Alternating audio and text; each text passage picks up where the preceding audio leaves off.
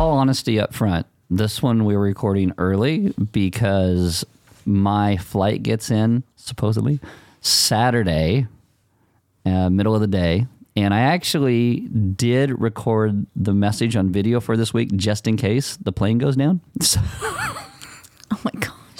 Can you do that with the rest of the series, just in case the plane goes down? no, I'll do it j- just in case I die. Uh, this is my eulogy on video. Here we go. Wow. We know we know where to find your notes. you, d- you do. This is true. This episode brought to you by Dropbox. Dropbox. Meeting all your storage. And we are talking about week six from to through. We are starting chapter two this week. You never thought we'd get out of chapter one, but honestly, it was only five weeks in chapter one. And I could have spent much more time in chapter one. Uh, chapter two, as we start it, we're going to do uh, verses one through 10 and just kind of blast through a lot of that. And then next week, for week seven, we're going to come back and just do verses eight through 10 and really focus on those verses. I know a lot of people who have preached on these verses in Ephesians, and a lot of them really focus on verse four of chapter two, where it says, God, but God being rich in mercy. And some of them have even just called the sermon, but God. I didn't want to do that. What I called it was from to and through because it's what we are saved from, uh, you know, from from ourselves and our lives. What we what we've been saved to, which is actually I'm going to do in the middle of the message, verses eight through ten, because I'm going to keep it shorter. And then what we're saved through is verses four through seven. And I, I think it's it's a great way to kind of break this out for us because our our hope, what we're saved from, is not to stop sinning. Paul will say that you were dead in your trespasses and sin, and our hope is not to stop committing trespasses and sin. Our hope is to stop being dead. Our hope is to become alive in Christ. And that's really that, that main point of it. And a lot of people see Christianity as just stopping your trespasses and sins. That's not what Paul says, and that's not where we go. We're meant to be alive in Christ. And the second thing is what we're saved to. Well, we have been saved, we are told, to good works that God has prepared beforehand these works that we do them because we're pulled out of death, made alive in Christ, and then God has set these things before us of how his people live. But we have to understand that those things we're saved to aren't what save us. It's almost like uh, a response, like inhale and exhale. We have inhaled this grace and this life, and we start to exhale. And as we do, we, we exhale a life in Christ that mirrors what God is calling us to be in the world. And then we are saved through. And what are we saved through? That's where you get to the but God. But God being rich in mercy, because it talks about you're dead in your trespasses and sins. You get to verse four, but God being rich in mercy because of the great love with which he loved us. And that is that that's just the beauty. So this is you come into chapter 2, it's salvation from a human point of view, dead in trespasses and sins and God makes us alive. And really in the end of it, I'm going to I'm going to end with this quote by John Stott where he says, The essence of sin is man substituting himself for God, where the essence of salvation is God substituting himself for man. And uh, Tim Keller actually says there is one boast that will stop all boasting because it talks about we no longer need to boast. And he says that Christ is my life. That's the boast that ends every other boasting because our life is not because of what we do, it's not found in us, it is found in what he does. So another, I mean, should lead us to joy, should lead us to right. And so, I- you know, it's nice coming out of uh, some of the election talk in, in a mm-hmm. sense of But then again, you know, Paul's arguing out of that stance of what comes in chapter one because he will say, We are seated with him. And this would make perfect sense for the people in that day and age because they would, if you had a, a warrior or a conqueror and mm-hmm. before a battle that we're going to do that, and that person actually won, they'd be brought into the hometown or the capital city and they'd be given the seat of the most honor, which is typically at the right hand of the throne. And when they heard about what Jesus did, redeeming us, dying, rising from the grave, Jesus is seated at the right hand of the throne of the Father. And they would say, Of course he is. You know, where where else would he be? But then Paul makes that statement that just blows your mind that we were seated with him. That he raised us up and seated us with him. That's like and that just blows your mind because it's past tense. When you believe, this is what Christ has done. We are seated already with him and what that means is like legally, we're legally seated with Him. And the New Testament uses a lot of legal terms and idea of salvation. Being legally seated with Him means that He has purchased our salvation. We have been raised up. We are brought to Him, and that Jesus is just in calling our sin for what it is, but then He is also the justifier of those who believe. And that brings those two things together. And again, that leads to our place of assurance, that leads to our place of, of joy and, and hope. But again, it all comes out because of Christ's work and what he's done. Something that comes to mind in contextualizing this for each person in our group is I'd love to ask, hey, how are you dead? How have you been made alive? And it's all going to come back to the same fundamental truths, right? But it's going to look different for every single person. Mm-hmm. I'd, I'd love to hear that. Recognize our own deadness, the ways that we have each run from Christ. Mm-hmm. And do you model that first? Do you do you ask that question and then Yeah, I find that's often helpful. So how about those people? How about those people?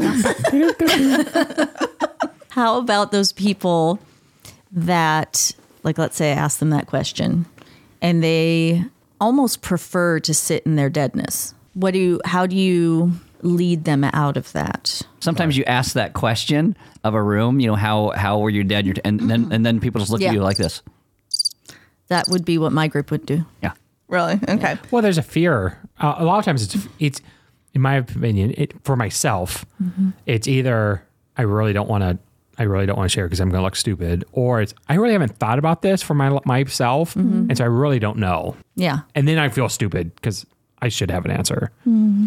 Well, maybe then something for this week, if people, GC leaders are listening to this, they maybe could send out that question early and say, hey, here's a question I want to talk to you guys about this week.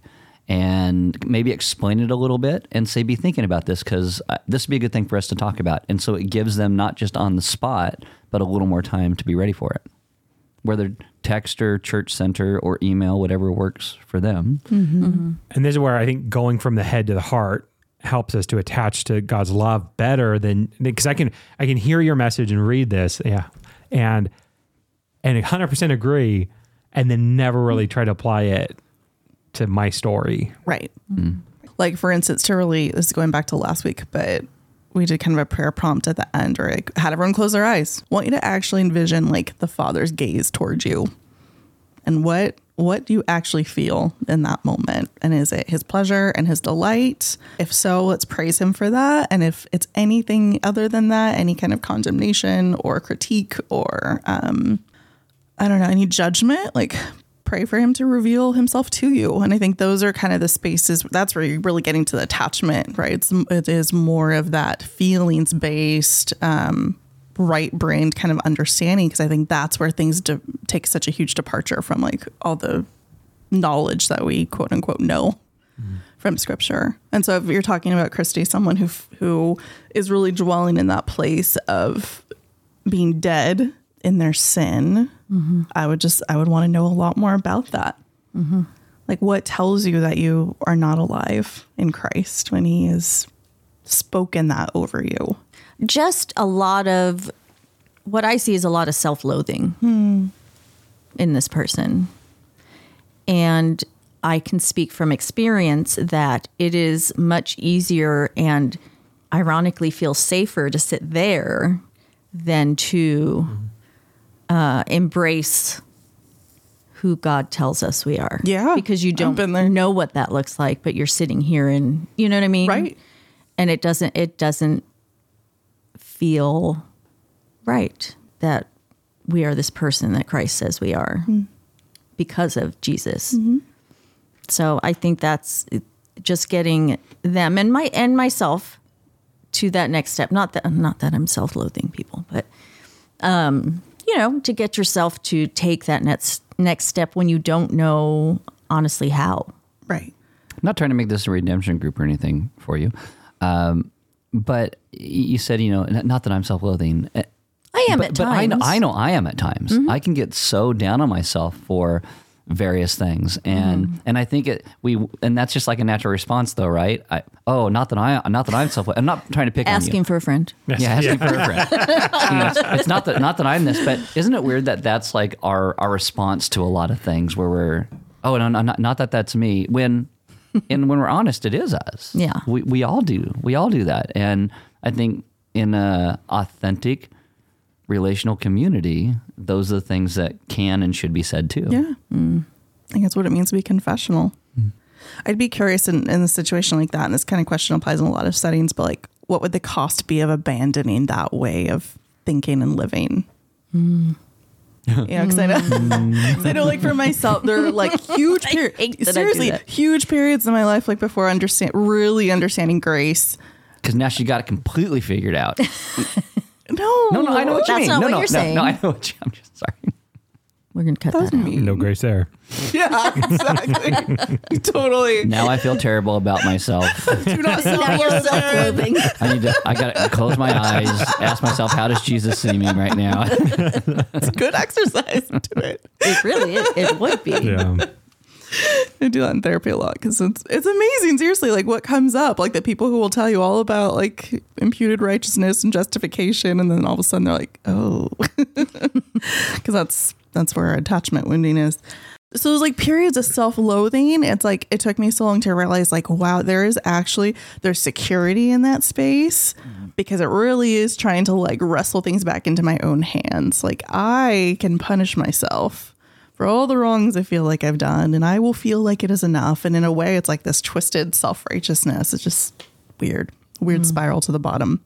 Uh, I think there are a lot of questions you could ask to draw out like what that experience is like, and maybe ask those people to speak to what do you know is true, even if you don't mm. feel it, mm-hmm. or have the group speak to that. That's good. Yeah, I think that's probably more common in all of our groups mm-hmm. Mm-hmm. than not. 'Cause all people are dealing with that in some level. Hope you have a safe trip back. Thanks for the video. if you're dead, we're gonna apply the, or take out the key man policy. Dude, seriously, if, if I die, You're not gonna die. Any Okay. final words you want to share with your congregation you've lovingly shepherded all these years? what, what I would what I would hope people would get from my life is be real, no matter where you are. Be and the realness that we can live in isn't because we're forcing a realness. It's because we trust in Christ mm-hmm. and we can just be who we are. We can we can live authentically because our worth and value doesn't come from how everybody else sees us. It comes from Christ. And if we're going to live in the world in a way that lifts up the gospel, if we're going to live out, you know, verse 10 as God's workmanship in the world, it's only going to come because it is grace through faith leads to works. And those works aren't our works, they're the works that God is doing in and through us. And there's nothing wrong with that, but it's only going to come about in reality by understanding the gospel first. That's beautiful. I also want to know who's going to be who's going to be uh, my Ron Burgundy for the next year with all the Do to name a successor. Yeah, just, just I'm the best sermon reader ever.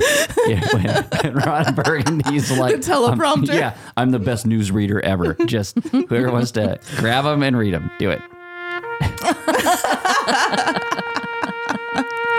I also, I also, my dying wish is someone who does not know how to play a bugle will come and play a bugle and play taps. And my, I asked Jonathan be Whitaker to do amazing. it. This so is we'll all going to take a very different tone if your plane goes down. Why? You're stuck here. I'm with You- Jesus. I you know. want it to and my explode wife midair is and my wife and I do. would die at the same time. Yes. My wife and I would die at the same time. So you know, Who gets your puppy? whoever Kevin. Kevin. Yes. Kevin or Kevin, your house sitting forever. this podcast has been sponsored by Alaska Airlines. Saying it, Dudley Hoffman mortuary. In, in, in, through, I fly in March. I might be joining you in well, heaven. I know. I'd much rather go midair though. Whoever plays for mine has to come play it for yours too. Yes. All right, we'll see you next week.